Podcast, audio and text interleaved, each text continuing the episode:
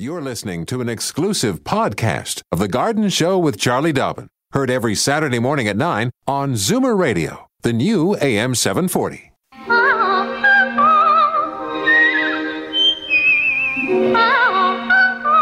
Welcome, friend, to our weekly garden party. We hope you brought along your questions because it's time to dish the dirt. On The Garden Show with Charlie Dobbin, exclusively on Zoomer Radio. Hey, not just Charlie Dobbin, but I've got a special guest. This is just the month of special guests. Welcome, Sean James, one more time to you, AM 740's Garden Show. Always a pleasure. Hey, nice to see you. And your smiling face.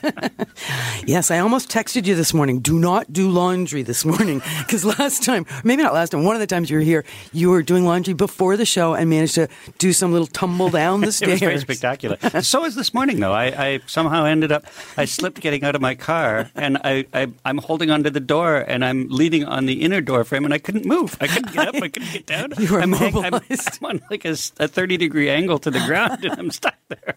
Yeah, that wasn't pretty. It's a good thing I rescued you.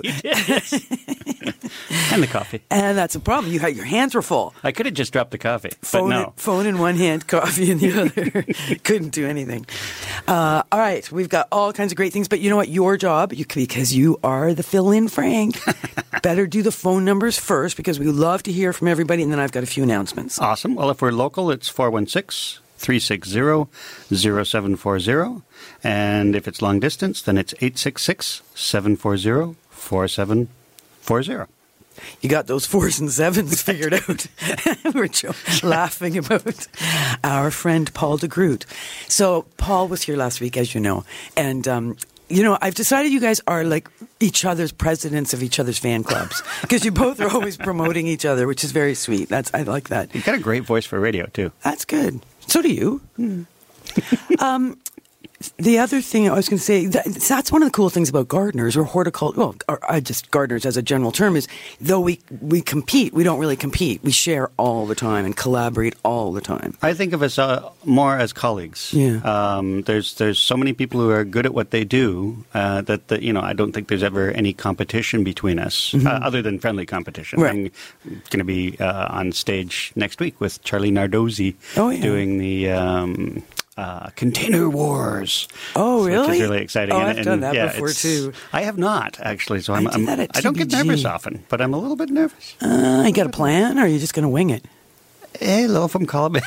From column think that's winged, isn't it? Yeah. So do you, uh, do you have to provide the, the plants? Or No, no, they provide. Uh, that's part of the trick of things. Is they provide all the plants. They provide the planters. It's all. It's a big deal. And, Yeah, yeah, and there's they, they have it all day long, every day. There's the I don't know Oh, that, but they're doing celebrity, these, yeah uh, container wars. So they yeah.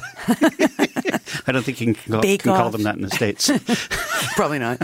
So where where are you doing that? uh, I'm in Seattle at the Northwest Flower and Garden Show, which I'm really excited about. My first time uh, speaking in the U.S. Right. So it's the second largest garden show in North America. So I'm pretty jazzed about it. Second only to Philadelphia. Yes, that's right. Yeah, Oh, and, and that's next on my hit list. And getting paid in I'm good American dollars is nice too. I paid a little bit. Oh, uh, eh? there's such famous shows that they don't actually desperately need people. People Yeah. want to speak there more than they want to pay them.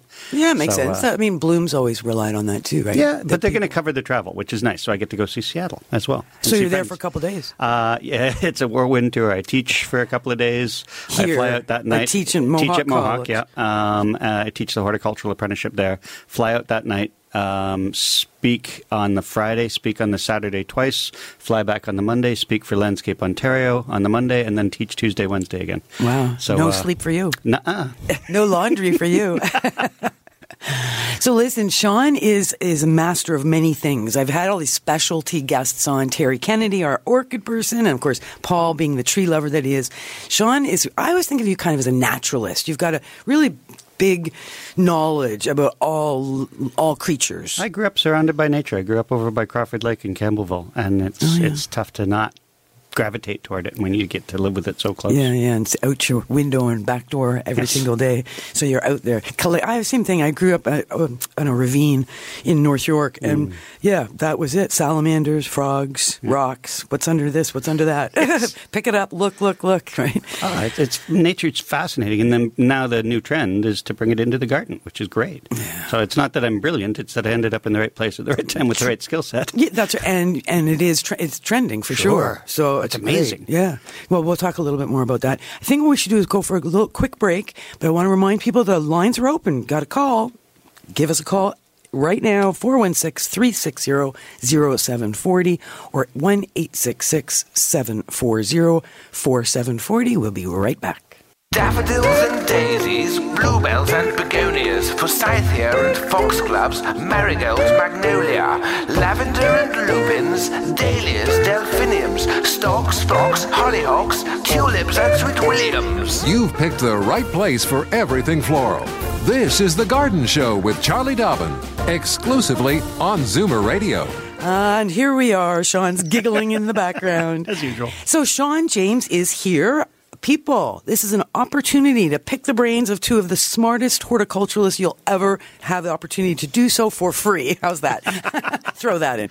Um, remember the numbers 416 360 0740 or toll free 1 866 740 4740. So, Sean, as a lover of all creatures, big and small, do you ever participate in the Great Backyard Bird Count? I didn't want to be a birder. Birders are weird. It just sort of happened. I ended up being a birder, and I love I've it. never but I'm- wanted to be a birder either, but I love birds. I do too. Well, everyone secretly does because Yeah. they make us feel safe. If the birds are fluttering around, we know there's no predators there subconsciously. True. So it makes us relax. I have not participated in the count because usually I'm just coming down off the season's, you know, Craziness. Yeah, um, and uh, and so no, I haven't done it yet, but I do work very hard to encourage birds in my garden and the gardens of my friends and customers. And how do you find your bird population this year? Uh, well, in 2018, it was phenomenal. Yes. I had uh, indigo buntings and brown thrashers, and yeah, really cool birds. Um, evening grosbeaks. This year, nothing special yet. In although there is But I'm supposed to be. even seeing the population is down. Like I'm seeing chickadees, the odd one, but I'm not getting the swarms or flocks, swarms, flocks of birds. Mind you, starlings kind of devastated my feeders last year a couple times, but this year it's been quiet. this year, I'm getting overwhelmed by English sparrows, which are not Oh. native and therefore not my favorite. Mm-hmm. Um, but they're they're very aggressive, so they keep the other birds away. And there is a gizmo that I'm going to look up and maybe get. That, that apparently it's just this ring that other birds love, but for some reason um, the English don't. sparrows don't Huh. like it. Yeah. Well, for anybody who would like to participate in the Great Backyard Bird Count, it is on right now. It started yesterday and it goes right through until the 18th, which is Monday. It's a four day event. And all it is, it's what's so great about it is you don't even have to step outside the door. You, you look at your watch and it's a 10 minute count. So it's, all you do is you sit at the window and look at the species of birds and the number, the quantity of birds that you see in that 10 minute period. Neat. Or you can step outside and do the same thing. Go for a walk, you know, uh, down the green belt, or um, do it multi times in a day. All the data is uh, sent in online, so you have to register and set up a little bit of an account. But it's so cool. I mean, statistics. Uh, so, I mean, actually, if you bring it up, uh, GBBC, so Great a backyard bird count. Um, and then dot birdcount.org. This is all put together with Cornell University and the Audubon Society. And um, Canada's right into it. The entire world is into it. So the map, oh, yeah. see the map on your monitor? See the little yellow blips? That's Those incredible. are people that are reporting right now. Right now, that's Yeah, neat. Right now. Well, and, and I'm such a huge fan of citizen science and Exactly, how and that's what we can is. harvest all of this information together and learn real things like wh- where the monarchs are going and things like that. and speaking of which, did you hear the monarch population? Up 144%. If there's a good news story, That's it. gardeners make enormous differences. This is my message for the Yeah, year is how we can fix all the problems in all the world. Yeah, we can. You're talking about carbon sequestration, that's us. Food Yep. security, that's us. Yep. Beauty, hey. That's us. you know? and yeah, um, diversity, that's us. So yeah, I mentioned this to my students uh, yesterday that the monarch population had sprung back phenomenally this year. Yep. I mean, this is just one year, but still. And so they looked at me and said, "So why do you think that is?" And I was, "Well, the information I have is that it's got a lot to do with some changes made in America, Mm-hmm. so that those those monarchs that are flying up and down that corridor between Canada and Mexico are now." Finding milkweed are now finding That's right. They've got a sheltering food spots, source. And So- then we've expanded that to other creatures as well. Mm-hmm. We're, we're helping all sorts of, of things live in our gardens by planting the right plants. Yeah. Save the bees, that sort of jazz. right? It's, it's Pollinator friendly gardens, etc. it's incredible. And so, so the the monarchs have really responded to Mm-hmm. that because you know you got to remember the monarchs. It's a three generations just to get to Mexico, so they have to have food. They Get have to back have from Mexico. Four generations Oh, round trip. round trip, One, yeah. one, One back, down. three to get here. Oh, right. They've also found a, uh, a second colony in South Carolina. Oh, is that right? Yeah, it's new. Uh, on the- what trees? I wonder. I, I, I gave you everything I had. Okay, so I also learned that in Mexico, where the, the trees are, there's Yes. somewhere that they all congregate, and they count them by counting like individual trees, basically, and then multiply by the, hec- the hectares that are covered in monarchs. Um, Mexico's been smarter too. They've stopped logging out those Yes. trees, and they're now Because we're paying for it, though, Mm-hmm. that, which is good. Like that's where a lot of my donations go, is to plant trees Mm-hmm. in Mexico in that small little set of mountains, and also to protect the land that's there. And we're making it more of a, an ecotourism. I was gonna say, it- they've so begun- We're showing them yeah. the value of not cutting down the trees. That's right, and ecotourism is, is taking off Yep. around Just that, like Costa Rica. mon- yeah, yeah, You know, you, you you want us to save it? Fine, we'll save it. You're going to pay, which is great. yeah. I'm, I'm Nothing fan. wrong with that. Yeah, I agree. Uh, unfortunately, we can't chitter chatter any longer, but we will be right back because we wanted to speak with Christine, who's giving us a call from Buffalo, New York. Awesome. Don't change stations just because the weather changes. Garden tips and advice all year round. This is The Garden Show with Charlie Dobbin, exclusively on Zoomer Radio. And we're back. I'm with Sean James today. Thanks for coming in, Sean. Thanks for having. Me. Thanks for being here when I got here. Not to mention, saved you from your car. All right, let's speak with Christine. She's giving us a call from Buffalo. Good morning. Good morning, Charlie. We have a little problem. Mm. My daughter received a bunch of gardenias for Christmas. A bunch. They were so healthy that we tried to propagate them. Oh. We've got five plants growing, Oh. And one of the plants has like um, like a Q-tip of cotton right in the middle at the Y. Mealy bug. When you say you've got them growing, did you actually get them to root? Yes, yes. Oh wow, well done. Well done, yeah. So that's called mealy bug. M E A L Y bug. Will it go to the others? Do I have to Yep. isolate it? Definitely Yep. isolate it. Definitely. I, I've I've gone the Q-tip and alcohol route, and I- people really seem afraid of that. And I have never. I got a, um, ironically from the Master Gardeners, I got a, a bay plant, Oh, yeah. which I've always Yeah, wanted, Like a bay laurel, yeah. Uh, yeah, and it had um, like the cooking bay, Mm-hmm. and it had uh, a scale on it, which is Oh, very closely related to mealybug. And I just used alcohol and a Q-tip, and I wasn't careful, No, but I did isolate it for a while. Yeah, so isolate, like, um, inspect all the plants. Okay. Look for any evidence of eggs and or adults. And That- honeydew, that Yeah, sticky, sticky, shiny shi- stuff, that's often the giveaway. Right, because the mealybug is a pierce has piercing mouth parts, and it is um, sucking, basically taking juice out of the plant Mm-hmm. through its mouth. And of course, it uh, when it moves a tiny bit, it leaves a hole behind, and then liquid spills out of the holes left Also, it behind. doesn't use as much sugar as it takes. It's not after the sugar. Mm. So when it excretes the sugar, uh, when it Yeah. excretes, period, it excretes a lot of sugar. Yeah, and which that's is why bees honeydew, and yeah. uh, wasps come. And if it were outside, then it might get uh, powder or um, not powdery mildew. um, I know Help me, help me, Obi Wan. it's black. City, Sooty mold. mold. Really well, okay. Oh, but don't worry, that won't happen inside unless you've got super high humidity. So, main thing is um, inspect, isolate any with any evidence of insects. Of course, you are in the United States, so you have access to chemicals that we don't have. But I don't. Uh, gardenias I wouldn't will do not that anyway, like to be especially sprayed. not inside. Yeah, I would not Gardenias spray. don't like anything. Yeah, if you don't have to, don't use any chemicals. As Okay. as Sean said, a Q-tip dipped into rubbing alcohol, and then with that wet Q-tip, you actually touch the mealybug and get it on its little body, and the rubbing alcohol will kill that individual insect. But your job is to do that on every little insect you see. So not scotch then. Okay, No, so just I rubbing have to alcohol. go Okay. over every leaf and twig. Yeah, just inspect. Don't use the alcohol just on principle because it'll hurt the plant. Okay. Just try and keep the alcohol on the insect. Okay, now do I remove that cotton? Uh, You're just using it to dab. Oh, you mean the the, the mealybug itself, Well, you see, it's covered its little body in that Yeah. waxy coating, which is Uh, what the alcohol breaks down. Yeah. So I mean, you can if you can if you can get that waxy coating off and then put the alcohol onto the bug, it'll die faster. No, no, no. What I'm asking about is the white uh, cotton thing that it produced. That is that's that's yeah. Um, oh, that is the bug. No, the that's, bug is underneath it. It excretes that wax, Okay. which looks like cotton. That will sort of disappear with the alcohol. That's what the alcohol does. It, Oh, it I- dissolves that um, that covering.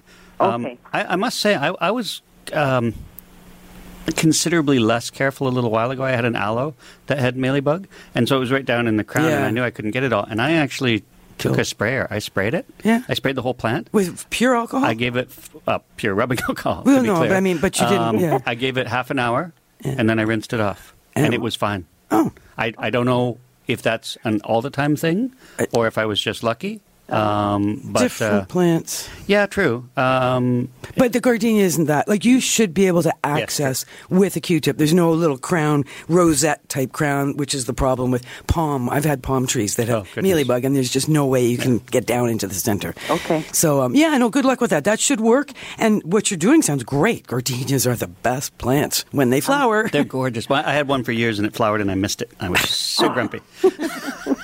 One that bloom. would be my style. I flower it flowers and I missed it. but we keep trying. Thanks for calling. thanks That's pretty cute. Uh, all right, we've got Marianne on the line from Toronto. Good morning, Marianne. Hello. Good morning. Good morning, um, Charlie and Sean. Entourage. Yes. I like that. I'm calling about an amaryllis. I had another. I try to get one every year. Mm-hmm. I had a gorgeous white one, and it had about five blossoms. oh, well. And when I was moving it, um, clumsy me, I kind of broke the stems off. Oh, that's okay. The flower stem? Yes. Okay, so have you still got it there now? Well, no, I stuck the stems in a jar of water. Perfect. And the flowers fell off. Now I've got three buds. They look like little Seed pods. ball, ball, green balls that are um, divided sort of like an orange. You know, the little sections. Mm-hmm. Now what do I do with them? Well, you want to start an amaryllis nursery? Those are seed pods, They Right. should, they should germinate fairly easily. but it'll be years before they bloom. But that's what gardening's all about. It's about patience. Patience, yeah. So, um, I was going to say when if that happens, because you know, for many of us, the amaryllis gets top heavy with that beautiful big bloom. Oh, yeah. And whether you're clumsy or not, it just decides to take a dive down to the floor. So, cutting off and turning that flower into a cut flower, it actually lasts longer in water it really? than it does on the plant. I actually got it together this year and finally staked mine. Oh, did you? I did. No, I just Not in the vampire I way, just actually. I- cut mine. yes. So no, no, cutting them, you, they Hey. will last longer in water than they will on the plant. That's good to know. So, what do although I do you are making- three bulbs that are still in on a stem in the water. So it's up to you. If you want to wait till they ripen and mature, and that that'll be past the point of green and fleshy, that'll they'll start to turn yellow. You will have seeds there that you could sow and proceed to grow little tiny baby amaryllis plants, which will slowly but surely become bulbs. It might take ten or fifteen years before you've got a bulb big enough to flower. But at the same time, as Sean points out, gardening is all about patience. Right. So I Just keep changing the water to keep the, uh, the the stem feeding the seeds. There's a lot of energy in that stem being made because it photosynthesizes. So that's Oh. what's going to help make the seeds Well- mature. And that's when you cut off the stem. You may be making your flowers smaller for next year if you're cutting it off and putting it in a vase, Oh. because that stem actually adds quite a bit of energy to the plant. Next Um, year's plant. Yes, that's correct. Next year's Yeah. bulb. Yeah. well, I'll try and do this, and I'll call you. Yeah, let us years. know. Okay, let us know how that goes. Thank you so much. You're very welcome. Bye. Bye bye. Yeah, don't we love amaryllis? I really do, actually. It's it's just like everybody's a horticulturalist when they have an amaryllis because they're just so so no fail. That's true. Yeah, yeah. I mean, particularly the new ones. Though I have to admit, I, I have figured it out. After years and years of not being able to get my amaryllis to rebloom. Oh, really? I've had two years now of serious reblooming. Oh, so generally, I- I just put mine outside for the summer and then Yeah. throw them in the basement for a month and Yeah, good to go. What I did, it works like a charm. but um, but my my point is, I have five like five big, fat, juicy bulbs that I got from Carolyn DeVries. bulbs are us. Really good quality Big bulbs. And uh, yeah, oof, blooms to die for. I just had you know people's socks being knocked off when Well, they it's winter, walked you need in. a little yeah. kaboom. Absolutely, and that's a lot of kaboom off of, off of an amaryllis. All right, let us speak with Rita, who's giving us a call from Richmond Hill. Good morning, Rita. Good morning. Um, Charlie, you were talking about just a little while ago about the birds, Mm-hmm. right? And the little chickadees. I had so many birds here, so many. I feed them. Good. But I need a little bit of help because we have a nasty one now. There's two. They're they're huge hawks, Mm-hmm. and they have torn uh, a squirrel, mourning doves. You name the birds. There's always feathers out there. Like it makes me sick. Do I feed them or do I not feed them? Oh, the little birds. Hmm. I would. My a relative of mine stopped feeding the birds because she had a hawk coming and taking the birds, and she she stopped. And my attitude was, "It's a bird feeder. You got a big one." It's uh, she didn't think that was as interesting as I did, but to me, it's all nature's great tapestry, and sometimes they get taken and sometimes they don't. When a, when a cat takes them, I, I get grumpy. But if it's nature's food chain, then I'm I'm okay with that. Um, the things that you could do to, to reduce that would be sort of putting uh, strings in the air from tree to tree to slow them down, uh, and that will work. But I wouldn't recommend it. I would keep feeding them, and I would enjoy the little birds when they're there, and I would be awestruck by the big birds when they visit. Well, and you know what else? I um I feed birds. I'm in Richmond Hill as well, and I've had hawks come in and they try to land on my feeder, but the feeder doesn't seem big enough to them to land on or stable enough. So they kind of hover over top, going, "What do I do? What do I do?" And then they jump over into a big tree or fly to the nearest big tree. All the little birds have tons of time to get away. So I wonder if, if, if thinking about spots that the the hawk like the hawks are if they can just dive bomb down and grab little birds then that's if there's any way and that's where the strings would come in or making it a little more difficult for them to to come in and, and surprise the the feeding birds. What they'll generally try and do is sit off to the side on a post, and mm-hmm. and the, there's there is another way to come at this, just for discussion's sake. If you have a problem with bunnies and squirrels, if you put up a post with a cross member at the top, like a a big four by four that's ten feet tall with a two by four across the top, then you're actually giving an opportunity for these super cool birds to come and visit your garden perch, and reduce your biodiversity in the terms of the bunnies and the squirrels, the mm-hmm. pests, and the mice and the mm-hmm. voles too. So there there is an upside to having them visit as well. yeah And they're just spectacular Oh, they creatures. Yeah, so so yeah, no real clear answer there, Reed. I think you'll just have to decide what works best for you. Um, but I'm I'm kind of with Sean. I'd try and keep feeding them. Thank you. Thanks for that call. Um, let's just do the numbers quickly. 416 360 0740 or toll free 1 866. I should have let you do this. Seven four zero four seven forty. And we have Lorraine calling us from Cambridge. Good morning. Hi. Um, I, just on an aside, when what you're just talking about, I have a, the mo- I finally found something that keeps squirrels off of um, the the feeders, and it's kind of a cone-shaped, bell-shaped, narrow at the top and wide at the bottom, and the, the, the little birds can get up in there, and the uh, squirrels and maybe the hawks can't get in there too. anyway, what I called about was I have a bougainvillea, excuse me, and a hibiscus that um, it's starting to. I'm wanting to get prepared to put out in the garden, which I did last year. Like I've had them since last year. And uh, so uh, they're the one the um, uh, bougainvillea has only there's three two branches on it, and one of the branches has got hasn't got leaves, but the other one does. And uh, I was wondering if I should trim them back or what I should be doing now. And with the hibiscus as well, it's it's little, it's got leaves, and it's got. I thought they were buds, but I'm just reading, and it said on the little card it says to remove the pods. I thought they were. I thought they were buds, and to promote blooming. So I just wonder what the difference is with, between a pod and a, bud. Uh, okay, so but you know your timing is really good because haven't we all noticed days are getting longer. Our houseplants are responding. They're Yep. starting to grow. They're getting all excited. So with the bougainvillea and the hibiscus, yes, sharp pruners. Get them out.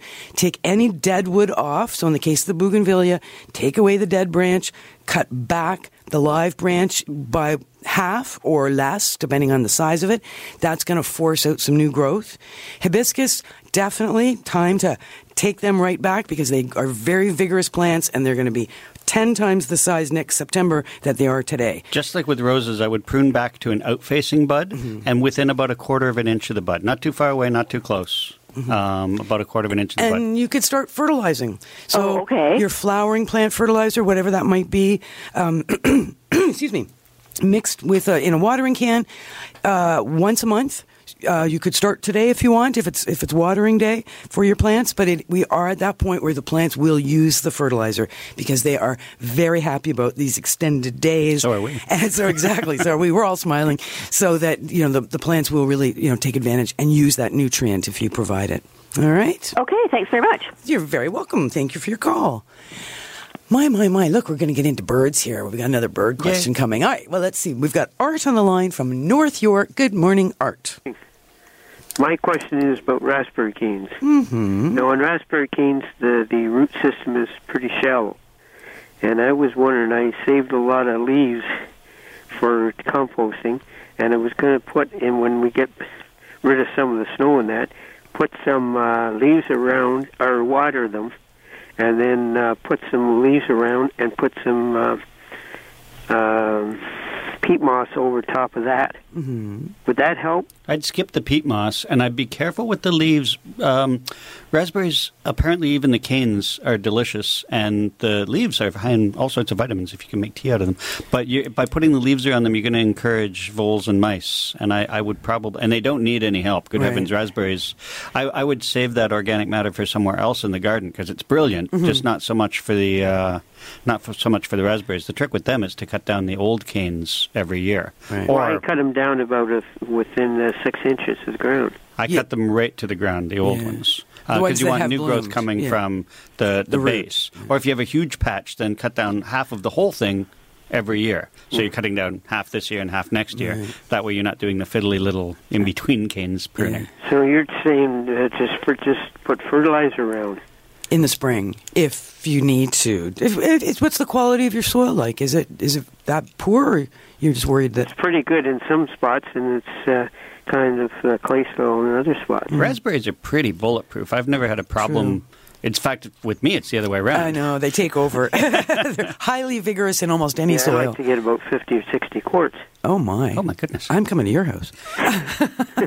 Yeah, but if I don't look after them and do the right Yeah. job, you know, because last year some of them didn't have any berries at all on them. Drip irrigation might be a bigger friend to you. Um, because then you're going to get plumper berries. Is plumper a word? Um, And um, and the, the canes themselves will be happier and healthier. Also, really good for bees, What, by the what way. was that you put, put around? Drip irrigation. Drip irrigation, yeah. So that's a soaker hose, basically. Yeah, and Lee Valley has little miniature ones that you can hook to a main line, and it's Expe- nice and easy, and just run it back. and Right. So Lee Valley can s- sell you an actual little irrigation system that you can yeah. design it in there to run off your, your tap on your Mm-hmm. house. Or Canadian Tire will sell you a soaker hose that you put it, uh, take it out on a sunny day, soften up the black that's very stiff, and then do that um, sort of Weaving them in and out, Yeah, yeah. weaving in amongst the canes and you can use old coat hangers to pin them down. too. True. Yeah, and I just leave my soaker hoses out year round. Like Yeah, I don't too. take them in, Yeah. uh, and I just drag. Just fix where I've cut them. Yeah. So yeah, that and it's would really help. it's eh? a nice way to get that water where you want it at the root, because as you point out, they're shallow rooted, and you really don't want the leaves getting wet just because of the or the fruit, because there's a tendency towards fungal diseases. I think that would be the, the biggest thing you could do for them is the drip irrigation. yeah, I mean, last And- year was wet. I noticed there's a lot of smaller ones starting up, little plants. So if they Those are what you want. Yeah. Because leaving them to grow gives you your fruit for this year, um, and then you cut the old stuff down so you get the new stuff. You got to have new stuff every year. Right. Yeah. That's what blooms. Okay. All right. Thanks a lot. Thanks for your call. Okay. My, my, my. We got some interesting calls today, Sean. I'm glad you're here. Always Uh, glad to be here. I'm glad you're glad to be here. So, uh, So we are going to have to take a quick break, but just before we go, I just want to let everybody know next weekend, if you missed the Orchid Show in Toronto, the 38th annual Orchid Show and Sale returns to the Royal Botanical Gardens February 23rd and 24th, all day, both days. And we went to the one in Toronto last year, and I, I think I might go to the one in Hamilton because, I mean, it blew my socks off. It was incredible. It was great. All right, we'll be right back. Fur and feathers and bugs of all size. There's more going on in the garden than you realize. Should small creatures become a big problem, then you've got The Garden Show with Charlie Dobbin. Exclusively on Zoomer Radio. Small creatures, big and small, become a problem? Never, never, never. All right, so we do. Uh, I'm here with Sean James, by the way, and we're getting some great calls. The, we do have some open lines. If you would like to call, Sean, would you like to give the numbers? I would love to. Thank you. 416 360 0740 if you're local. And if you're not, then it's 866 740 4740. All right, and there's not much time left in the show, so if you're going to call, call so early. fast. Call what's that? It goes so fast. I know that hour is like whoa! Goodness gracious. What a blink of the eye. We've got Brad on the line in Hamilton. Good morning, Brad. Hello, how are you? Excellent. How are you? Wonderful. I've got a, actually a dual part question about your bird feeders. Uh-huh. Um, one, how do you get to attract some of the, the more desirable birds? And the biggest problem I have is um, I've got grackles that keep coming and scaring away all the birds I want to see. Mm. Right. The grackles are only a summer problem. They they usually they head south in the wintertime. Um, But having a- there's robins here now. Yeah, they stay. They didn't leave. You know their Latin name is Turdus migratorius. No, How I bad is that? No wonder they're grumpy. Um, um, a, a diversity of seed is good to get a bunch of different birds. Um, you're you're in Hamilton, so you're close to the Hamilton Naturalist Club, and they're a great group if you Mm-hmm. want to learn more about birds and about uh, nature in general. And they do have a special birding group. Uh, they're phenomenal. But um, having a, a variety of feeders as well. Mm-hmm. I have. Back to Lee Valley again, a squirrel buster. Oh, yeah, they're and cute. it's oh, it's great. When, Great when videos. Too many birds sit on them. It, it closes a little hole, so the squirrels can't get at it. Mm. No. So it really is squirrel proof. Yeah. But it also keeps the grackles out of it because one grackle is enough to close the hole. You could, do you set the weight on it? No, it's, It's it's already comes that way. Four sparrows and it closes. Oh, okay. Four of my annoying English There you plump. go. Yeah, I have. I have one of those as well. That you could actually set the um, Oh, really? the Oh. spring weight I must have for different. Well, for different size birds. It's not. It's not called squirrel buster. I forget what it's called. Oh, called. mine is that's the brand name is squirrel buster. yeah. So and if a blue jay comes to mind, it Yeah. closes because the blue Yes, jay's too heavy. too heavy, Can't yeah. get the can't get the food. Um, also, um, uh, the whole Mark's Choice um, line of tools. Last year, at any rate, they had an upside down suet feeder because apparently only the woodpeckers come in, come in from the bottom and feed on it, which I thought was pretty funky, and it seems to work. and Um, that'd be available at Home Hardware uh, or yes, that's Canada no, Blooms. I uh, imagine he's got stuff at Canada Blooms for I don't sale. know. Oh, probably yes. Yeah, probably Um, sponsoring. Uh, that's true. Um, but uh, yes, you're right about home hardware, and I love dealing there anyway. They're such nice people. Yeah, So- typically they are. All right. Well, I hope that answers your question, um, Brad. That was a Thank good one. Thank you very much. You're very welcome. Um, Have a good day. Thank you. You, too. Look, we got more another bird bird question. We're starting. this, What have we done? The garden show just became the bird show. Good morning, Margaret, calling in from Toronto. Hi, am I on now, Margaret? Yes, you, are. Oh, uh, good morning, Charlie and Mr. Birdman. uh, what? I hope you can help me. I can't find my larger bird book, but I found my small one. I've never seen this bird.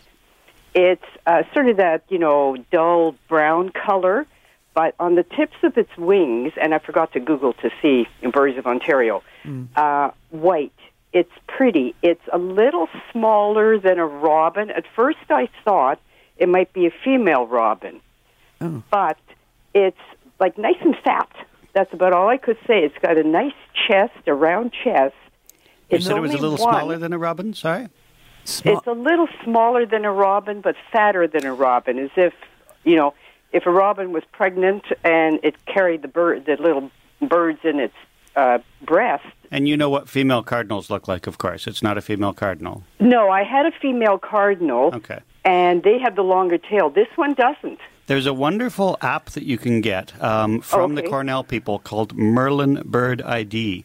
And Merlin, you, and like uh, Merlin, the, magician. Yeah, bird ID, and you enter a bunch of different um, Criteria. Criteria, Yeah. sure, like what color, what size, and then it'll take a stab at telling you what the options are.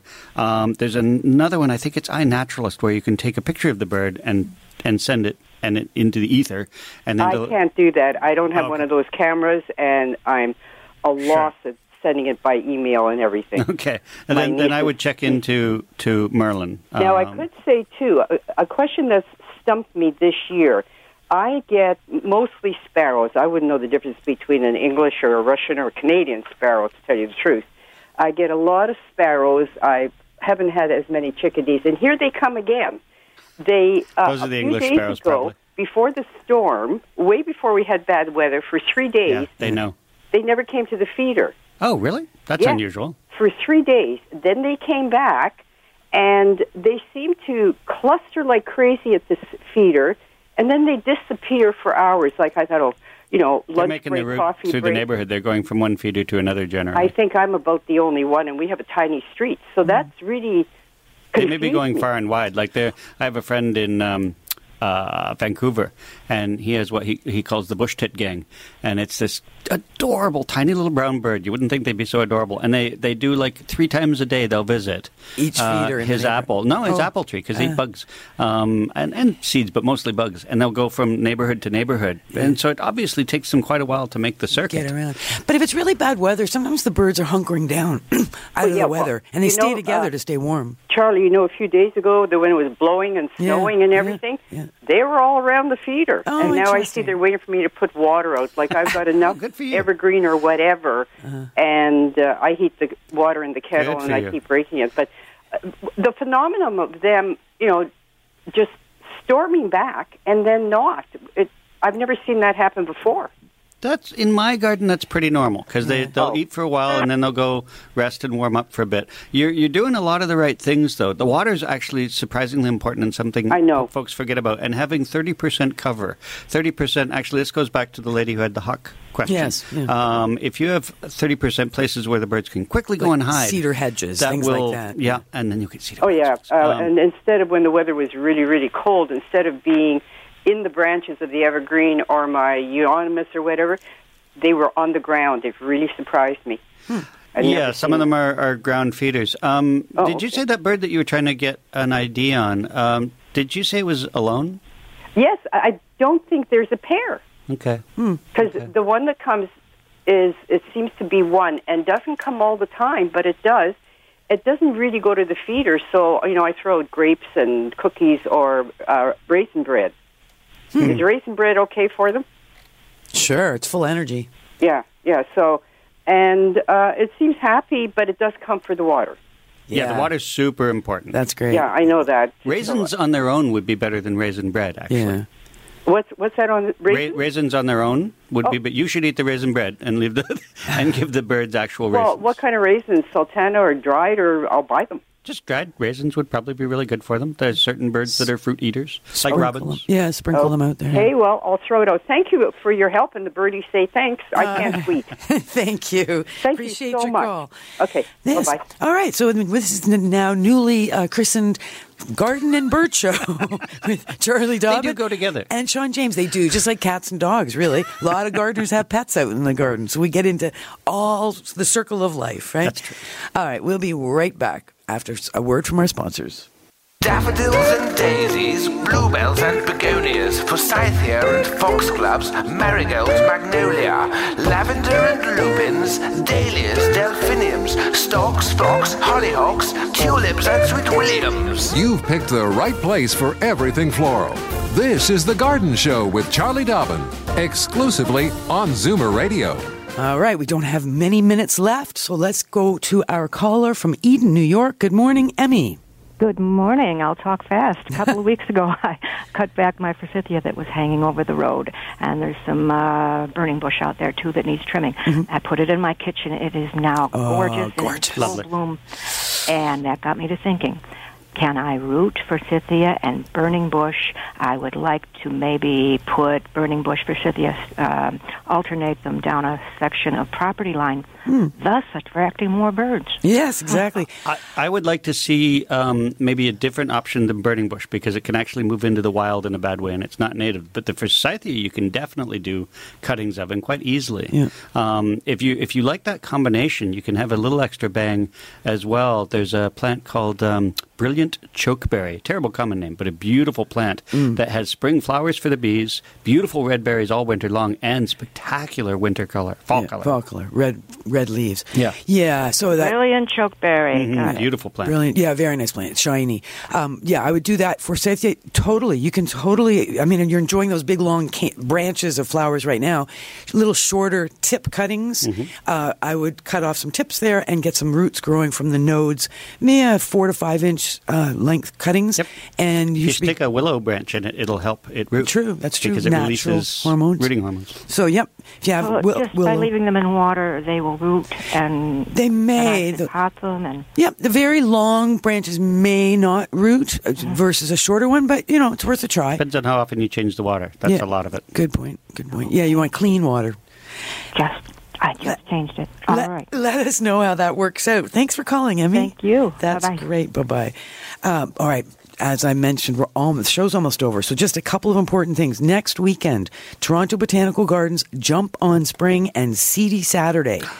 February the 23rd, 10 to 3 p.m., free admission. Uh, they love a donation for the food bank, but very cool, smart people, obviously seed exchanges. I think the master gardeners are there answering questions too. Likely. So there's lots of expertise available for anybody who just wants to get jazzed up about spring. And here on the Garden Show next Saturday, speaking about jazzing up for spring, we've got Steven Biggs and his daughter Emma coming in. Emma has just published a book called Gardening with Emma Grow and Have Fun. She's 12 years old, and with her dad's help, she's put together a beautiful book. Great graphics, lovely photography. So we're going to hear more about that next Saturday from them. And Frank will be back. Hallelujah. More maybe not.